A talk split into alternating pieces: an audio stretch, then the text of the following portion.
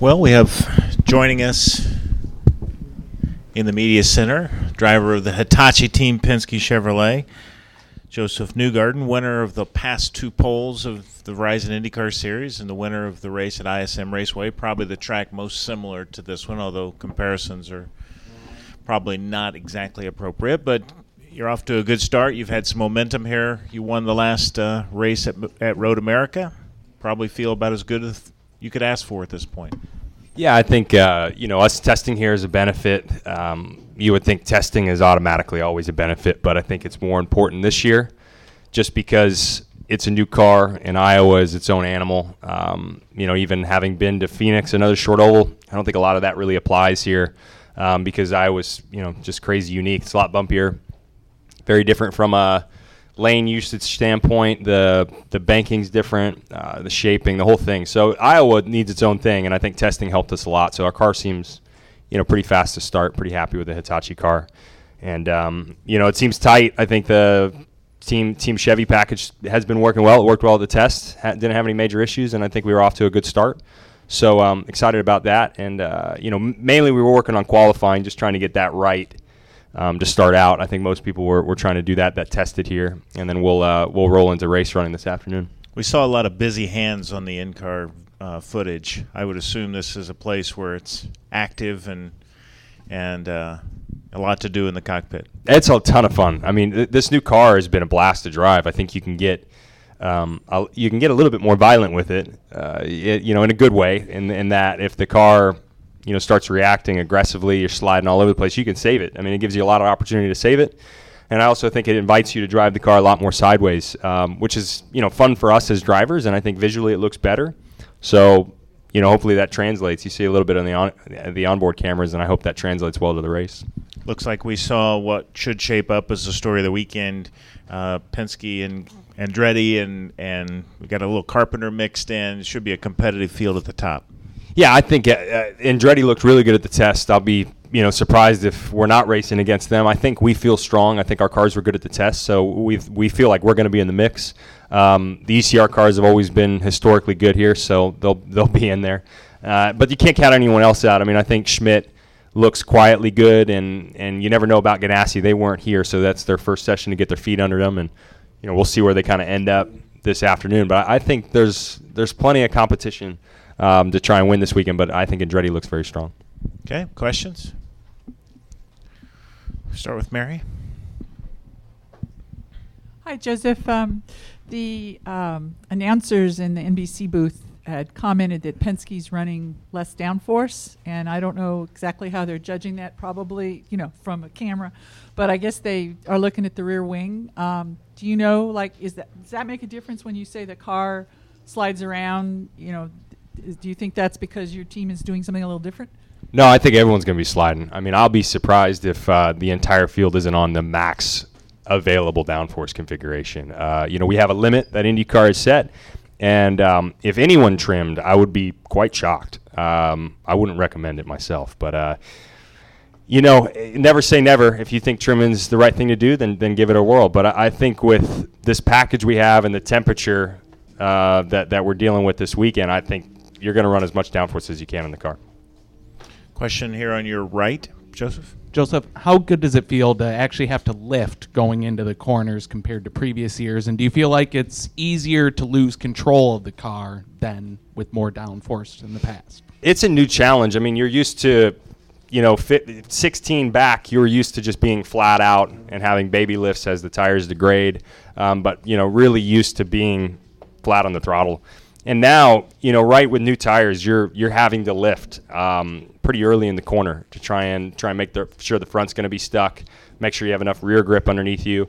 Uh, I wouldn't say it's it's easier to lose the car. I actually think the car is a lot easier to save now. If the car gets sideways, gives you way more warning. The way this car works, you know, if you think of a string, this it's an old uh, an analogy that people have talked about with, with racing cars, and this this car just has you have way more you have way more room on that string before it snaps. The old car you'd stretch the string and it would snap immediately all of a sudden. This thing you can stretch it way out and it gives you a lot more warning when it's starting to, to get out there. So it's really easy I think to drive this car sideways compared to the old one. Um, but that also that makes you busier. If you're not a driver that's comfortable doing that, then then yes, it can be a more uncomfortable car to drive. But if you like the car being sideways, I think it gives you a lot more uh, warning with with what it's doing. Uh, actually, David has the microphone on your far left. That's right. Um, Josef, uh, I wanted to ask, did you experiment with a lot of lines uh, going through turn one? Because there seemed to be people that were taking what looked to be the ideal racing line, but uh, it seemed to be uh, hitting a bump and the cars were shimmying through there. Uh, is it something that you experiment with over the course of a stint uh, to kind of like take the lock off the car more? Yeah, I, th- I think you, you know everyone's going to have their preferred lane. Some guys are going to like being up high. Some are going to like being low. I not sure. I think the majority of the field's going to work up. You know, that's generally what's happened in the past when you've had high tire degradation. People have worked up the track. They can't hold the bottom. But I think if you can hold the bottom, you're gonna you're gonna be a pretty you're gonna have a good race car if it can hold the bottom for longer. Um, but yeah, I was kind of looking at everything, you know, seeing how high you can get up there, and I, I think two and a half lanes is very reasonable. I think you'll have lane one and lane two, maybe not a full lane three, but I think you'll have half a lane more than last year, depending on the marble situation, because we do have more marbles with this car. If you look at our races, uh, because there's a little higher tire degradation, less downforce, it seems to be spraying more and more marbles. Um, so you got to watch out for that. I don't think it's a problem. It's just something you have to account for in the race. But yeah, I think you're gonna you're gonna have tons of lane usage, which is the great thing about Iowa. You can you can go multiple spots. Uh, Bruce is on your right. Do you think this has the potential to be the best race so far with this car this season? I don't know. That's a tough question. I think we've had some really good races. Um, you know, I, to me, it, it should be much better because I, I thought Phoenix was much improved. You know, what was it perfect? No, but was it was it a better race this year? I, I, yeah, absolutely. It was a much better race. So I think Iowa has the chance to be a fantastic race. Um, will it be the best of the year? I don't know yet, but I think I think we're going to have a great show here for sure. And also at the beginning of the year, a lot of people seemed to think that the pendulum had shifted toward the younger drivers that were going to battle it out for the championship. And you kept saying, don't overlook Scott Dixon. Do you think that this is exactly what you were talking about at the beginning of the year, what he's doing so far this season? Yeah, you can never. I mean, I think it'd be very silly to count out Scott. I mean, he's been in it for a long time, and he's proven every year that he'll be in the hunt, and and there would be no different this year. I, I wouldn't count him out ever. Um, but yeah, the young guys I think have had a great run this year. I think this this car and this uh, package has opened up a great opportunity, not for just young drivers, but smaller teams. And so you've seen a ton of competition from from rookies this season, um, but guys like Scott, that's you know a veteran that's been in it forever.